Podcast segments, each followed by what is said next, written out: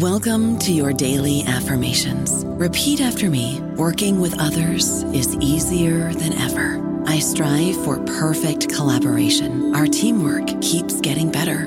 Yeah, affirmations are great, but Monday.com can really get you the teamwork you desire. Work together easily and share files, updates, data, and just about anything you want all in one platform. Affirm yes to start or tap the banner to go to Monday.com. 16 years from today, Greg Gerstner will finally land the perfect cannonball. Epic splash.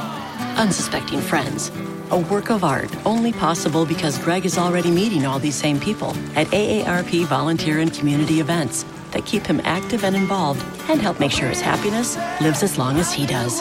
That's why the younger you are, the more you need AARP. Learn more at aarp.org/local.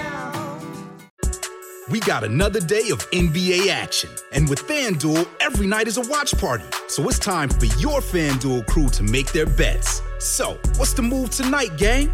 You know that new customers who bet $5 get $200 back in bonus bets if you win.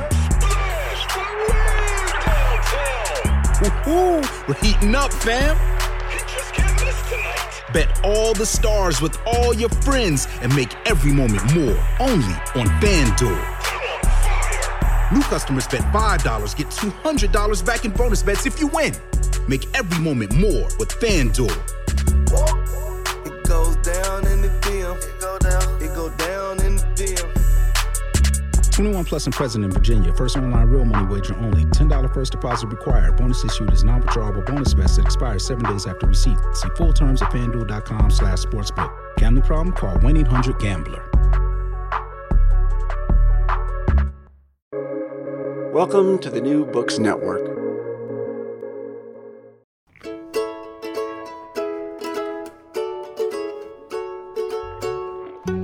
Hello and welcome to Recall This Book Collaboration Edition. Uh, I'm John Plotz, flying solo today, and um, along with our upcoming conversation with composer Francisco Del Pino, this conversation is going to inaugurate a series of what it's like to work together, write together, make art together. So, coming from a world of lonely makers, so not just the novelists I write about, but all the scholars who study them alone in book lined rooms, I've always been really jealous of, well, people like my own journalist brother who works with a team to come up with a shared product. So, what better way to overcome my own fraternal issues than to interview a prize winning pair of journalistic brothers, uh, Steve Fainaru and Mark Fainaru-Wada. Welcome to Recall This Book. It's great to have you. Thanks, John. Thanks. Thank you, it's great to be here. Okay, so I'm going to begin by introducing Steve because he and I have been working together at Princeton this fall, and in fact, like some kind of Graham Greene characters, actually living together in this weird apartment building. Um, we do everything but drink vermouth cassis together at the end of the day. Um, so Steve needs no introduction, or maybe I should say he needs many introductions. Um, I'll just say briefly he won a 2008 Pulitzer for an amazing series of stories about American private contractors during the invasion of Iraq, and that he, along with his brother, wrote a best-selling book that I'm sure many of our listeners know about the NFL cover-up of concussion trauma, League of Denial, which won a 2014 PEN ESPN award for literary sports writing. And Mark is equally impressive. I say that even as an older brother, but I have to admit the younger brother is equally impressive. After breaking the Balco steroids scandal in 2004 and 5 with his colleague Lance Williams, for which he nearly went to jail for refusing to reveal sources, he wrote a 2013 bestseller on that topic, Game of Shadows, Barry Bonds, Balco, and the steroid scandal that rocked professional sports. So apart from your groundbreaking concussion work, both of you have many other fantastic stories in the past and are currently at work on um, some other stories. For example, I think you're working on the NBA in China that I think are no doubt going to draw further attention. Um, there's a ton to talk about. I want this conversation to go wherever the best stories are. Um, but maybe we can begin at the beginning. And so, this beginning I thought of is like, what's the first story you guys worked on together? I was at ESPN already, and Steve thankfully joined. They were doing a big push to hire, um, you know, a bunch of uh, really talented writers, and they hired Steve. Um, you know, not long after he won his Pulitzer, and and I had gotten assigned a story that that ended up sort of hatching League of Denial, and um, and in the course of doing the reporting on that book, Steve had just gotten hired. I came back from doing the reporting on that story, and I told Steve about the experience and how somebody had suggested we write a book about the NFL and brain damage, and and um, you know Steve had already written two, and um, you know is really good at conceiving books and I as as stories as books, and so um, we sort of shared this idea and then put together a proposal. And and in the course of doing that, we started to work on the book together, and we're also working on stories for ESPN. ESPN was supportive of the project, and so um, we ended up, in addition to the reporting for the book, we were producing stories. So I. I, I don't know exactly what the first story is. Do you remember? Like, I think it was. Uh, I think it was the story about how when we were we started to report the book, and um, so we were doing a lot of traveling for the book, and we went to interview a lawyer who represented the first NFL player who was later diagnosed with um, neurodegenerative disease, Mike Webster. And um, this Did you guys go together because you always travel together, or was it a special? Well- I mean, it seems like a big deal for two reporters to go out. so. You know, it's interesting because like we we do seemingly usually travel together. Yeah. Like we, yeah, you know, we're we're so we it, it- we went to Morgantown, West Virginia, and we this guy was operating out of like a kind of a converted firehouse, and um, and so we were just almost like at that point familiarizing ourselves with the story. And uh, this guy pulled out a bunch of documents related to a disability case that um, he had filed against the NFL. So he Yeah. pulls out these documents, and um, we could tell immediately that the NFL had been handing out. Um, they, they'd been handing out millions of dollars in benefits to uh, NFL players who had been diagnosed with neurodegenerative disease related to their playing careers, while at the same time the league very publicly and emphatically was denying that NFL players ever get brain damage. And that was, among other things, it was the, the central focus of a class action lawsuit um, filed by players against the NFL. So that was, I think that was our first story. We wrote it as a news story for for ESPN. I mean, I would say that like even though we hadn't worked together um, before any of this, and you know we had been working as you know journalists for both of us, you know, for well over two decades at that point. You know, we were constantly talking. You know, we're really close and sharing ideas, and we had talked about wanting to work together. And um, we had like edited each other's stories. Wow. I, I helped edit Mark's uh, first book, and um, so we, we we did a lot of stuff together. So I don't think actually, I mean, it was it was great that we were fine. We always wanted to do a book together, so it was great that we were finally doing it. But I think actually the process itself, it didn't feel that unusual, like that revelatory, because I think we had been we had been talking about journalism together for so long um, that it really came naturally to us, particularly the reporting. yeah. I think Yeah. the reporting, especially. Yeah, because I, I think that's right. The book, I think, is a different animal, but the reporting, for sure, was pretty natural. You know, and we and we fell into a groove of the, the sort of areas we we either felt more comfortable in or people we knew that we were going to call, and the sources sort of separated pretty naturally, almost in an odd way.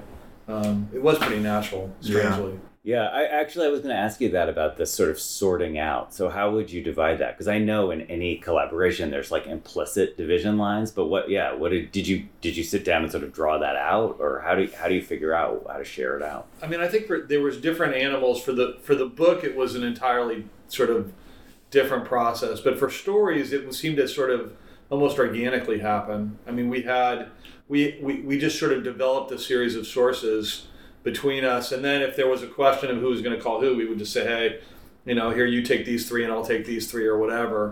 And we were constantly talking about the story, so we were always on the the same page. You know, and so I don't think, and I also think like you know, we've talked about this a bunch around both with ourselves and other colleagues that like so much of this kind of reporting is really about trust. I Mhm. think when you're working with somebody else, and if you don't trust the person, that's just you know massive. And so with us, we had a built-in level of trust. Obviously, it made it so much easier. And so I, I think that Wait, Mark, can I just jump in? Because when Yeah. you first said trust, I assumed you meant between yourself and your sources, but you actually mean No. between the people. Can you say oh more no, about totally no. I Yeah. mean the trust between you and, and your colleague. I Yeah. just think that's you know because if you don't, I mean you know. The, the process, I mean, I think this is true of any reporting, but like on these stories, there's a delicate nature in some ways of the investigative quality of them. And sometimes you're talking to people who are really reticent to talk. And so I think that you and your colleague have to be on the same page about how you approach people, or, or at least about sort of the, the nature of where the story's headed. And, um, and if you don't, I don't think if you don't have, I think if you don't have that trust, it makes, it, it just makes the process dramatically more difficult. And I almost think impossible. that?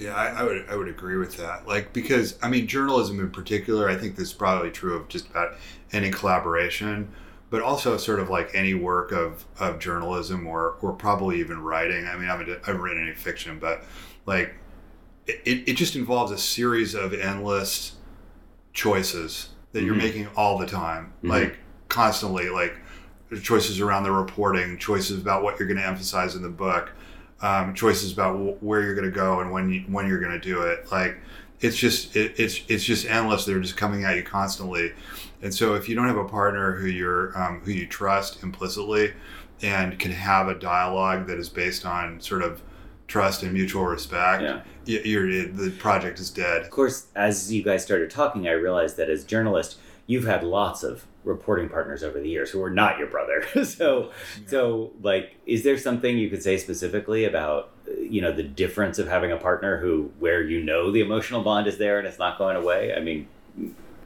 I mean, uh, yeah, that's really an interesting question because I I've had a mix of um, experiences, and I, I mean, it's funny because I'm I'm I think this process, you know, with I think the emotional bond with Steve is obviously very different than I've got with anybody else I've worked with, and so, but at the same time, I have all as the younger brother, I have all sorts of insecurities around that, and so. Not that I never thought that Steve was not going to stay my brother and stay friends and stay close with me if this didn't work somehow, but I think that there was an added element of pressure to the process Mm. that I didn't feel necessarily with, say, my colleague who I worked on Game of Shadows with, yeah, because it's just a different level of pressure to perform yeah, and to deliver and all of those things. I mean, we we've had this conversation in various ways over the years, and Steve hates it. He despises the, this part of the conversation I'm just impatient because he, he's really. impatient. and He thinks it's sort of bullshit, but it's it's my reality. So Yeah. you know, he, yeah, I don't. has I don't. live with it. I, so I, I'm not. You know, Yeah. I, I'm. I'm not in any way like uh, denying your reality. Yeah. I'm just. Yeah, so it's so I, I you know I think it. sounds like a League of Denial. so it's a, if it creates a different animal for sure. You Yeah. know, I think it's and and it and it it uh, I think I think on the one hand, uh, it emboldened the, the the partnership for sure, like a hundred percent. Yeah. it the the types of things that Steve just described. We never had. I don't. I can't think of one instance really where we had a sort of fundamental disagreement about what the story was or how we were going to pursue the book or or how to move forward and and and I think a lot of that has to do with the sort of bond we share and that connection. Um, you know, on the other hand, I think the thing I talked about earlier and the insecurities around being a younger brother created its own level of tension that at one point, you know, it didn't threaten to implode the book, but it, it certainly like created a really difficult sort of period of time for me. Yeah. So Yeah. Yeah, it's interesting. You know, I've been trying to get my brother to write this book with me for a long time, and that's actually really helpful because he's like, I mean, he has lots of good reasons. He's much busier than I am, but I, I wonder, you know, I always feel like there's some added element of why he doesn't want to do the project. So, I don't know. Um, it also made me think that there's this wonderful description. Max Weber has this argument about how capitalism evolved in northern Italy because there were all of these um, kinship networks between the cities where people could rely on each other. Like you could do business with your cousin in Florence if you lived in Venice in a way that you wouldn't do business with some random dude in Florence. Yeah. you know, you, you you were asking about like the sort of you know what happens when it doesn't work. You know, the flip side of that is like when it does work, like when you're working with somebody who are like where the collaboration is really pure.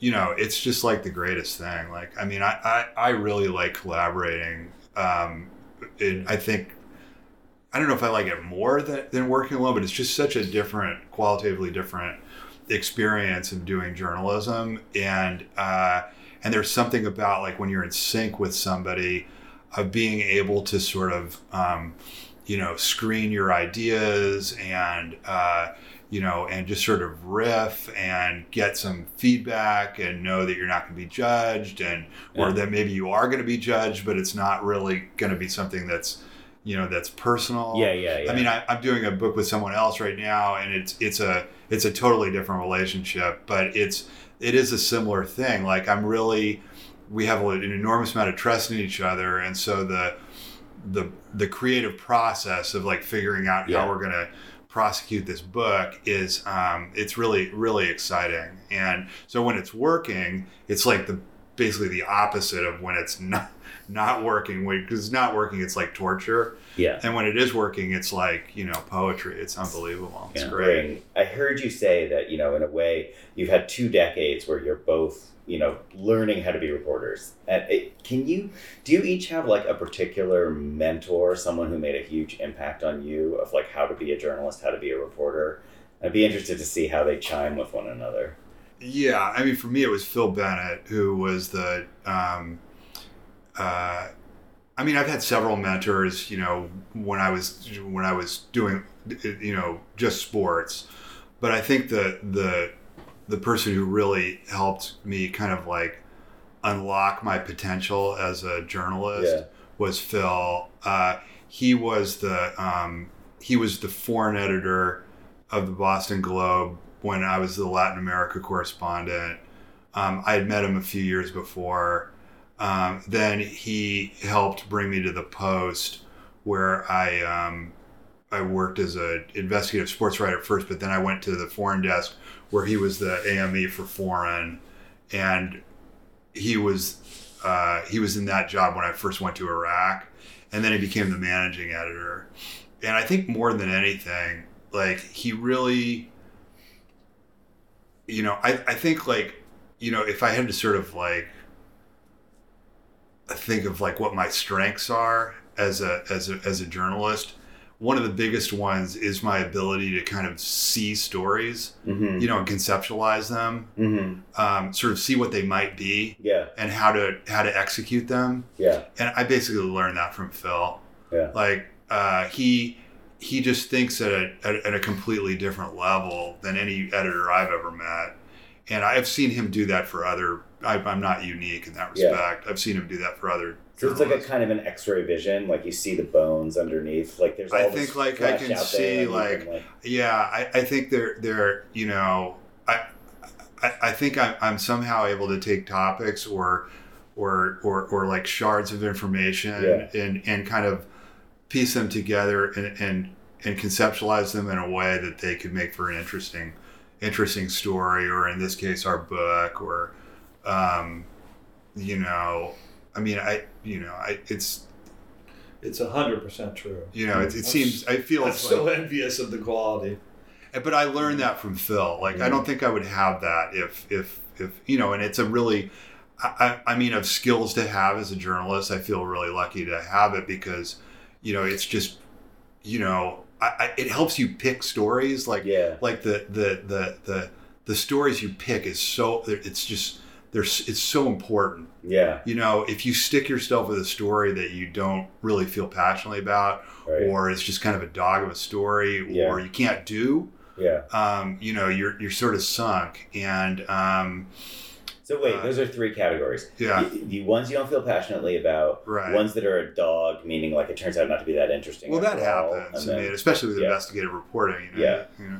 yeah, and um, then but then the third one is the one that you can't do. Is that Yeah, I mean, there's some stories that just, you know, for whatever reason are, are unmakeable, you know? Like, I mean, I, I say this to because there's some vital piece of the jigsaw that's missing, or you don't have enough time or you, you just can't get the information Yeah. that you need. Um, you know, it can be any number of, of factors. Um, but I think one of the biggest things is not being able to see it.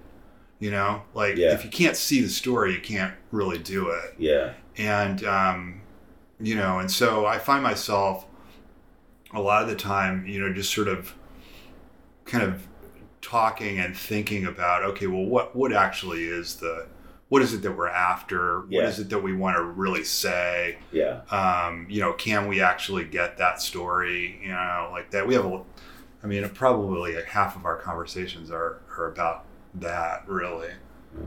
Um, you know, and I, I find I have self having those conversations, especially now with my students. Mhm. Like, you know, they have 12 weeks. You know, these are the parameters.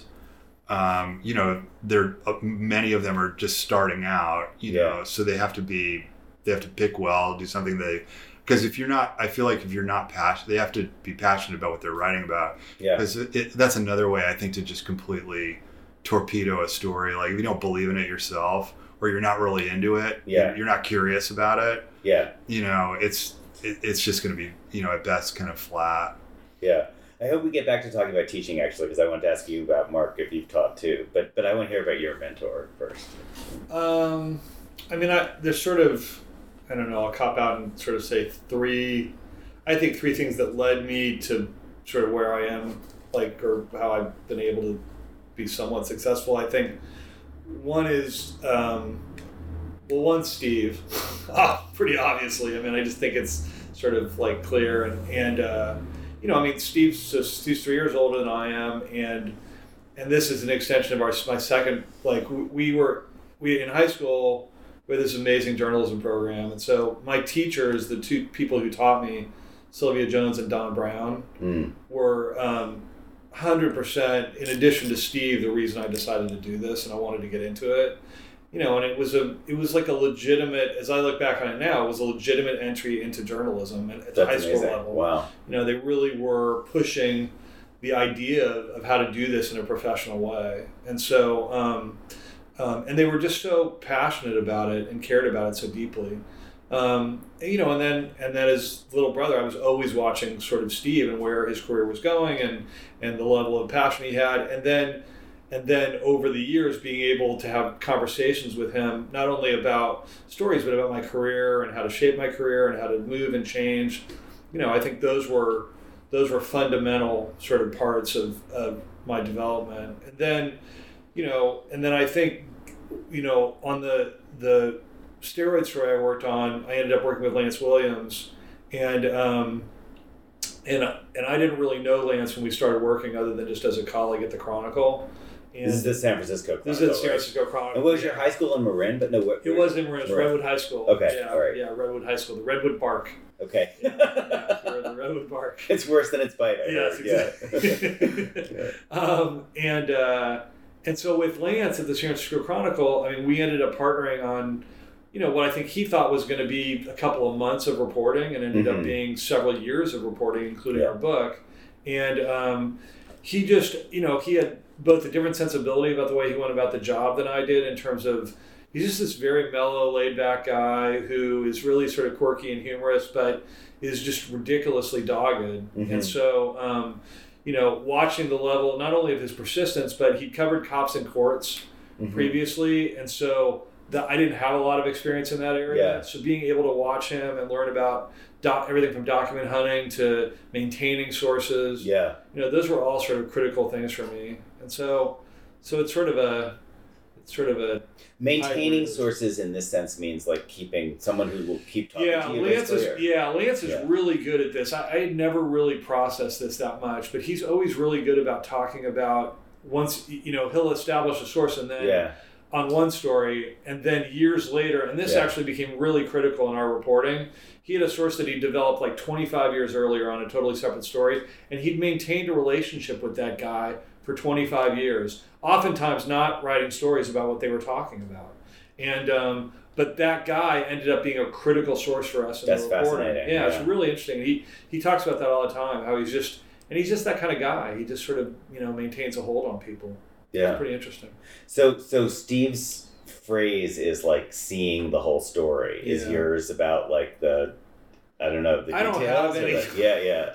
I, I, I don't know what my thing is. I mean, Yeah. I, I think I, uh, I, I think I, I, I, I think if I have something, it's that's a level of persistence. Yeah. You know, I've, instead of calling one person, I'm going to call six. Yeah. Or, um, you know, and and sort of just continuing to badger people in a nice way, not in a like pain in the ass kind of way, Yeah. or trying to be a nice person or whatever. And so I think it's I think that's I, I think that's probably my thing. I guess if I have a thing. Yeah, that's he's kind of shortchanging it. Like so, so his if I had to define sort of what his thing is, it's really like it's not only the sort of like what he's describing, which is true, but I mean a lot of people have that. There's a certain ingenuity around it that um, around sort of like the the capturing of information Mm. and also being able to do it in a way that is um, completely disarming. You know, that's really rare. You know, investigative reporters, you know, they're kind of a type, really, and um, you know, and, and a lot of them are are are I think you know like you know not to generalize, but I think there is a sort of like you know very aggressive, single-minded. Um, you know, quality that you know can be extremely beneficial. I think Mark Mark has that, but he's able to balance it and just just completely disarm people, and and you know I think that's one of the reasons why they were able to to you know break a story that basically the entire country was you know w- w- was trying to chase, and um, uh, so yeah, it's not. Uh, don't listen to him really. Like, Yeah. like, yeah. I'm really glad though he mentioned our our like his the the uh, Don Brown and Sylvia Jones who who were Yeah. also my teachers in high school. Yeah. I mean, I, I figured out what I wanted to do when I was like 15, and I learned it through them, and I never really like you know. Yeah, I wish I had someone. I mean, it's high school. That unbelievable. Like, I never that Yeah. was ever there was Yeah. never any like I, I'd never thought about really doing anything else Yeah. um, and it was really because of them. And um, yeah, we were really we were really fortunate in that, totally res- in that respect. 100%. Yeah. And they're still around.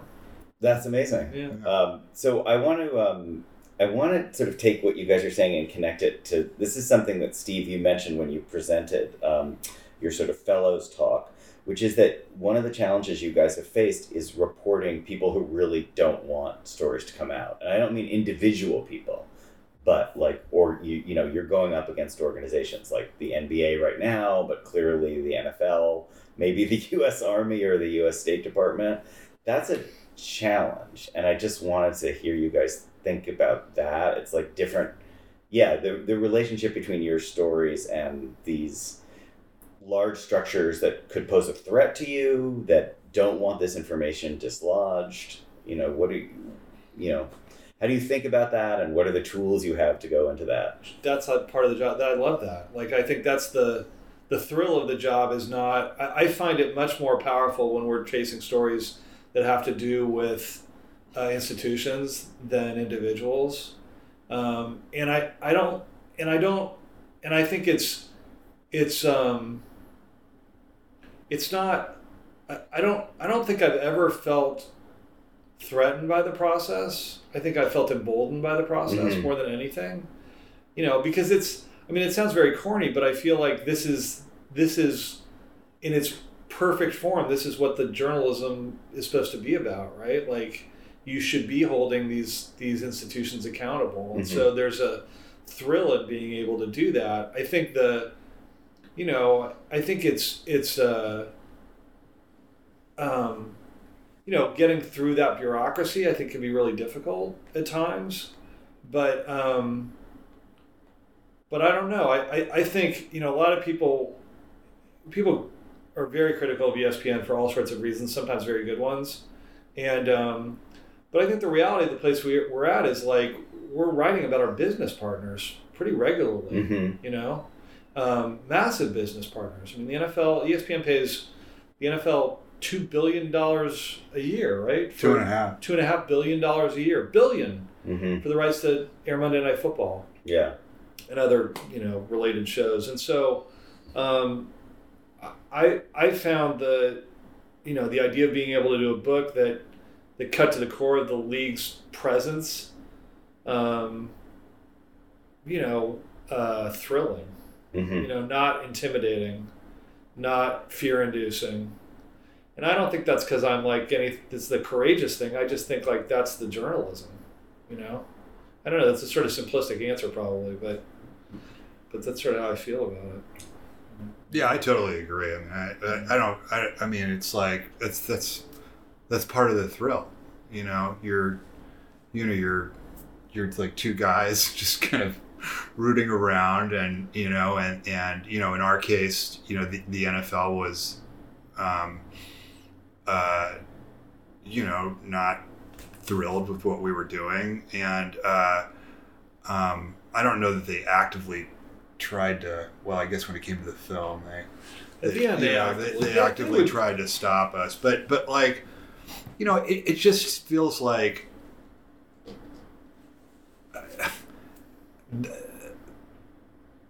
I, I don't want to like say this cavalierly or, or sort of like in a in a um, kind of dismissive way.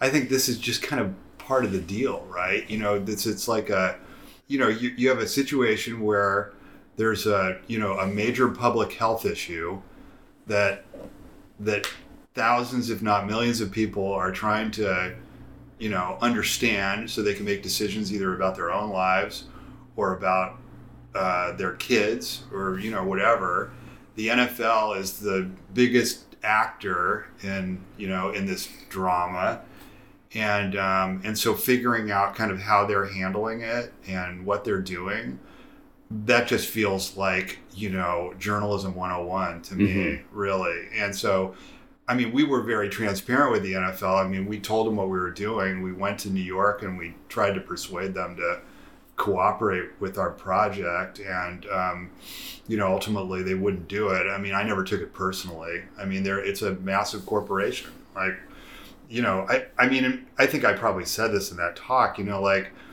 in my experience, like when it comes down to these kinds of issues, whether it's the NFL or the State Department or you know any other sort of massive entity, like they're they're it's the the the, the whatever whatever that entity is, you know, its instinctive reaction is to hunker down, Mhm. defend, attack.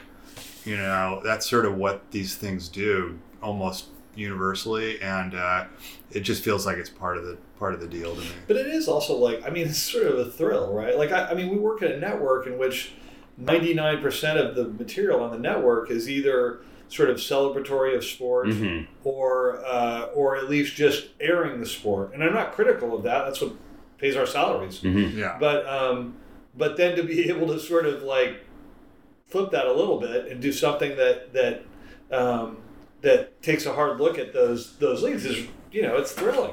Yeah. Well, so what about I, I, I? You guys are the experts, so you will correct the nature of the question. But it's like about what about when you're breaking those questions about um, institutions? Like Steve, I'm thinking about your your series in Iraq about the contractors. You're talking about the institution, but you're doing it by way of individuals. Like you're kind of going through individual stories. Right. Does that pose its own particular set of ethical quandaries?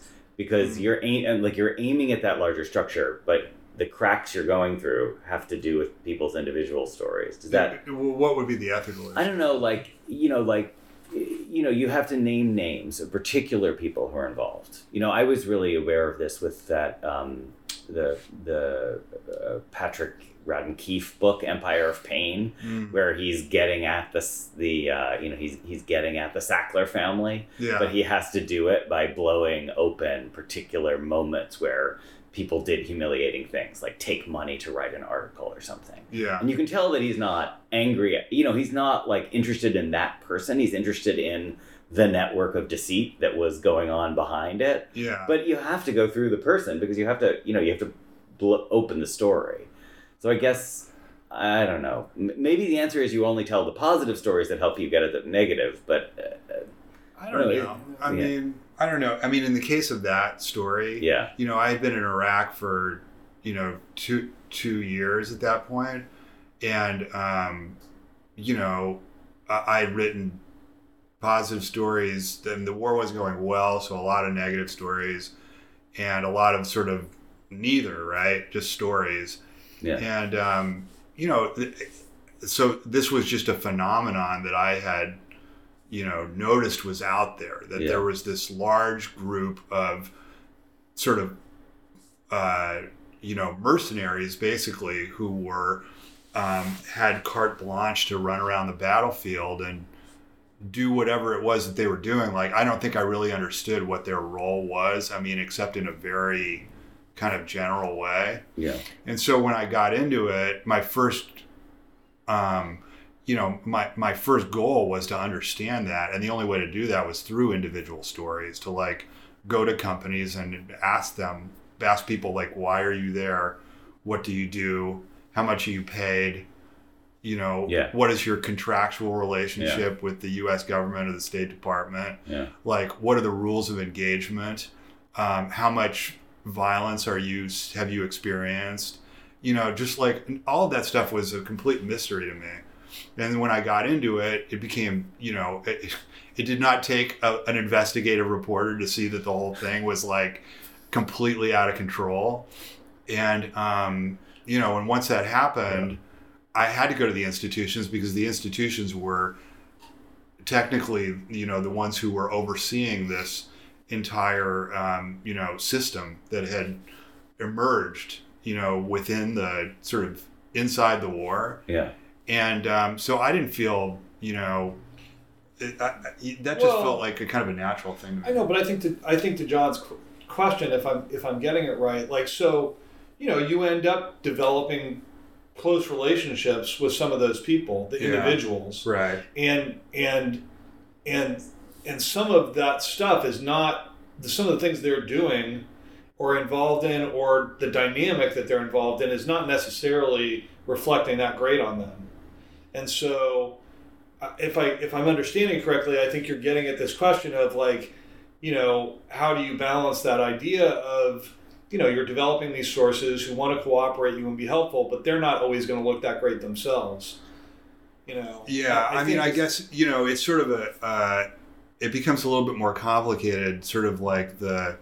I think the, the the sort of the less authority that people have, like you know, for so like for the contractors themselves, like I never felt any, um, uh, I guess, like judgment around them taking the job, because to me they were no different than like lobbyists who had worked in government and then were capitalizing on their skills. Like these were almost universally people who had been in the military and were making like 10 times as much money as they did in the military doing exactly the same job with less oversight and supervision. So it was it was just like I didn't have any real judgment and it was sanctioned by the US government. So I had I had zero, but I but what happened within that framework was, you know, a lot of really reprehensible things. And so to the extent that people were getting involved, you know, and being you know, paid essentially by taxpayers and they were getting involved in activities that were um, you know, that that were problematic, then I, I, don't, I don't really have any problem writing those things. I mean, there were there were people that I wrote about who I really ended up being close with or being close with their families, and um, you know, and so I think some of the material that ended up in you know, in particularly my book, was um, difficult. I think Yeah. but I think the relationships were such at that point that they knew what was going in the book, and I, you know, I talked about it with them, and Yeah. and um, and and they and they had not themselves done anything like I wasn't accusing. Yeah, anybody yeah, of, yeah. like- But I think that's the Right. I, I do think the critical piece to that is a level of transparency, because I, I think being transparent with those sources early on about where this is going to go and the potential for how it's going to look and all that, but also describing your own motivations Yeah. is really sort of a key piece to convincing people to talk to you that there's a reason to talk to you even if it's going to prove to be uncomfortable. Yeah. I feel like you guys are putting a finger on something really important here, which is that your role as investigative reporter and ultimately like journalist writing it up is like partly you, you, you have your own set of judgments about how you feel about people. But like when you what you were describing, Steve, about like the people who take this higher paid job working, you know, outside the military structure, and you're saying you have no judgment against them, but your job as a reporter is partly to tell their story. And I just know that there are people who do read that, and they they don't pass judgment against the institution. They think they focus on the individual, but in a way that suggests you're doing your job right, which is like you're making it available for people to feel one way or the other about these people. Well, I, I think that like you know, I mean, we learned this with the NFL. I mean, there we, there are certain truths that people just do not want to hear. Yeah. You know, like when we, I mean, w- w- when we were writing the NFL book and we started going on the radio, you know, people were asking us like, why do you, why do you guys want to kill football? Yeah. You know, and we were like, you got to be kidding me! Like, Yeah. really? And and you know, but and I think it's just because. You know, people get very protective you know, Yeah. around the war or around the, the Totally. sport. But Steve, you and I have gone back and forth on this about football. I think it's a really interesting one. And Mark, I'd love to hear your thoughts too, because like I, I shared with Steve that my brother just doesn't want to hear about concussions at all. He loves Right. watching football. He watches it with his son. It's great. He doesn't want to see it. Now, you guys, I know, are football fans, and yet you wrote this story about this incredible impact. And and uh, so my brother doesn't want to hear it. I do want to hear it, but the result of my wanting to hear it is that I don't want to watch football anymore. Yeah. But you guys want to hear the story. You broke the story, and yet you also still love football. The- Yeah, there's Yeah. a Yeah. there's a level of our own denial, I think, for sure. I, I mean, I you know, I, I like I just uh, I mean, it's funny because I I I think you know people people I think one of the values of the reporting, not just ours but any, is that you're exposing people to truths and, and people can then make their own Yeah, decisions about sure. it. And I, I I certainly don't have any judgment for anybody who decides after finding out the level of exposure that like I can't be a part of that, I can't contribute to that. Um, Like I'm dreading the day when the concussion data comes about soccer, and it turns Yeah. out because if that happened, I would just I don't know what I would do. I would just weep. Uh, you know, watch cricket. I don't know. Well, they've Yeah. already they've already eliminated heading for, Yeah, for I young know. people too. Believe so- me, I know. Yeah. But I, I don't know. I just I mean, look, I think that the they're amazing athletes. The sport's incredible, and um, and I find myself. I think I watch differently than I used to, for sure, and I cringe in different ways than I used to. But um, I'm I'm more. I don't know. I find myself more bothered by the the league's uh, uh, sort of like um, belief that the world begins and ends with them than than sort of anything else than the other issues. Their dealings with things like Kaepernick and their dealings with things like uh, you know domestic violence. domestic violence Yeah. and you know I'm I'm I'm more you know the the the concussion issue is it's not that it's over um, but you know it, it, it has now been exposed in a fairly wide way and if a Yeah. player's playing they understand it I think it's a different question at the youth issue the, at the youth you know the youth level but but for the NFL it is sort of what it is and I I, I you know the sport isn't an Yeah. inherently violent sport that's what Yeah. it is and so I think you just have to understand that and accept it Yeah, yeah, yeah, yeah. Well, that makes a lot of sense. Yeah. Um, uh, so we're sort of pivoting towards the end here, but I really wanted to ask you guys, just sort of continuing this topic of reporting up, you know, against these big institutions. You're working on the NBA in China now, right? So we did it We have. yeah, we- we- do you feel like you're done? Oh, is that it? Or are you? you We're, we're done on. No. I don't know if we're done on China. We might be done on China, but we're, we're still really interested in the NBA and and Yeah. uh, but we did a lot on China. We've, we've done a few several stories on China. yeah. Yeah. So What? So sort of same. Do you have the same general conclusion there? Like you haven't felt personally threatened at all. It doesn't feel impacted. No. No, the only time I ever worry scared of Adam Silver? no It's gonna. terrified of it. Uh, no, I, I I think the only time I've ever and it was not I didn't feel physically threatened. The only time I ever felt um, any level of like really deep, deep, ugly hatred was around the steroid stuff, because the level of of emails we would get and phone calls and messages were was just vitriol. I mean, it was just like you know, and, and most people you know they the you know email enables and emboldens people right um, they just feel like Wow. you don't exist as a human and so they'll just say absolutely anything and so giants fans who hated the reporting because we were reporting largely on, barry, bonds, Yeah. You know they just were you know and then and then when we were when we were looking at a, you know possible prison sentence for the reporting you know that that emboldened people even more to say all sorts of you know Right. crazy stuff But you didn't get that with the concussion stuff.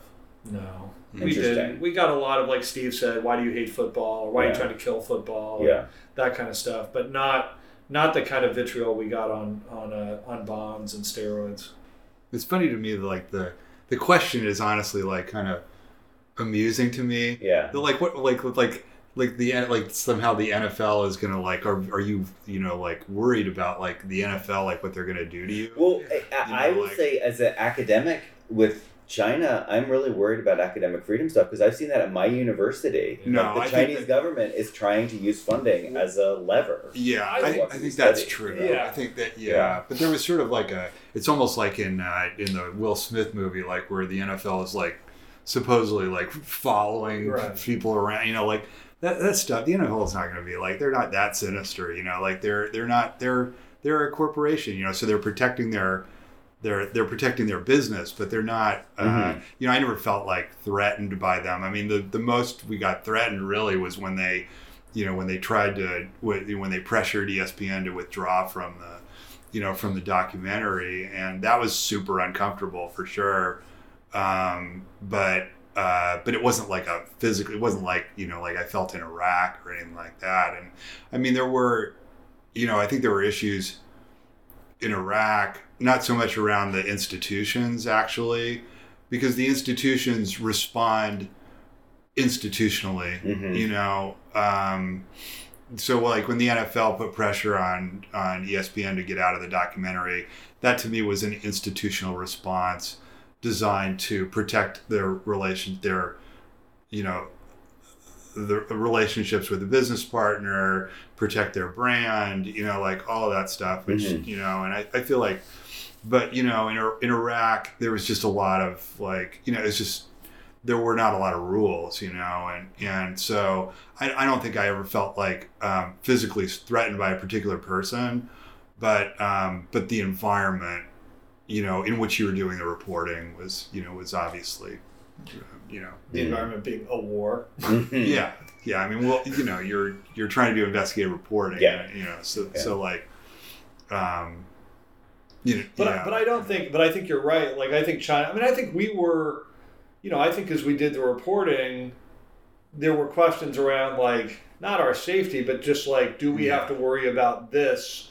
You know, we were looking a lot of like, like you know, one story had a lot to do with with AI in China Yeah. and its use and and so I you know I think we were always talking about are there issues that we need to be protective of the work but never physically threatened. And I, I think that's the same. I mean I, I I did a story that took me to Russia and and you know there was a lot of discussion about you know my phone and all sorts of Right. laptop issues and those kinds of things but not I never I, I don't think I, I can't think of a situation where I felt physically threatened by by what we do. No. I mean we, we were trying to be protective of of sources you know? Yeah for sure.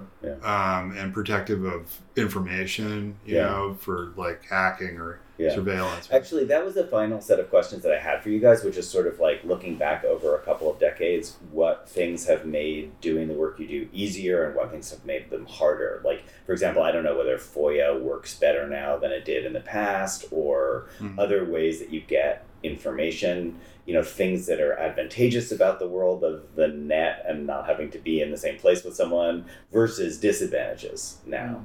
Um, good question It is a good question. I mean, some of them are basic things. Like, I, I mean, I think, you know, largely the, the net has made things dramatically easier in a lot of Mhm. ways in terms of research um, and finding material and accessing material. And, you know, I mean, there's that there's that famous scene in uh, in Spotlight where those guys are rifling through like old phone books or whatever, right? And you know, in the archive at the Boston Globe, and Yeah. you know, those days are over. yeah. So you know that's nice, but um, and so I you know I, I think I, don't I don't know I'm not a FOIA expert, but it would be interesting. I mean, it strikes me that that institutions are dramatically more emboldened to hold back material Yeah. and have become much more legally savvy or found ways to to Uh-huh. get around it. I, Uh-huh. I don't know how true that is. It just that's how it feels to me.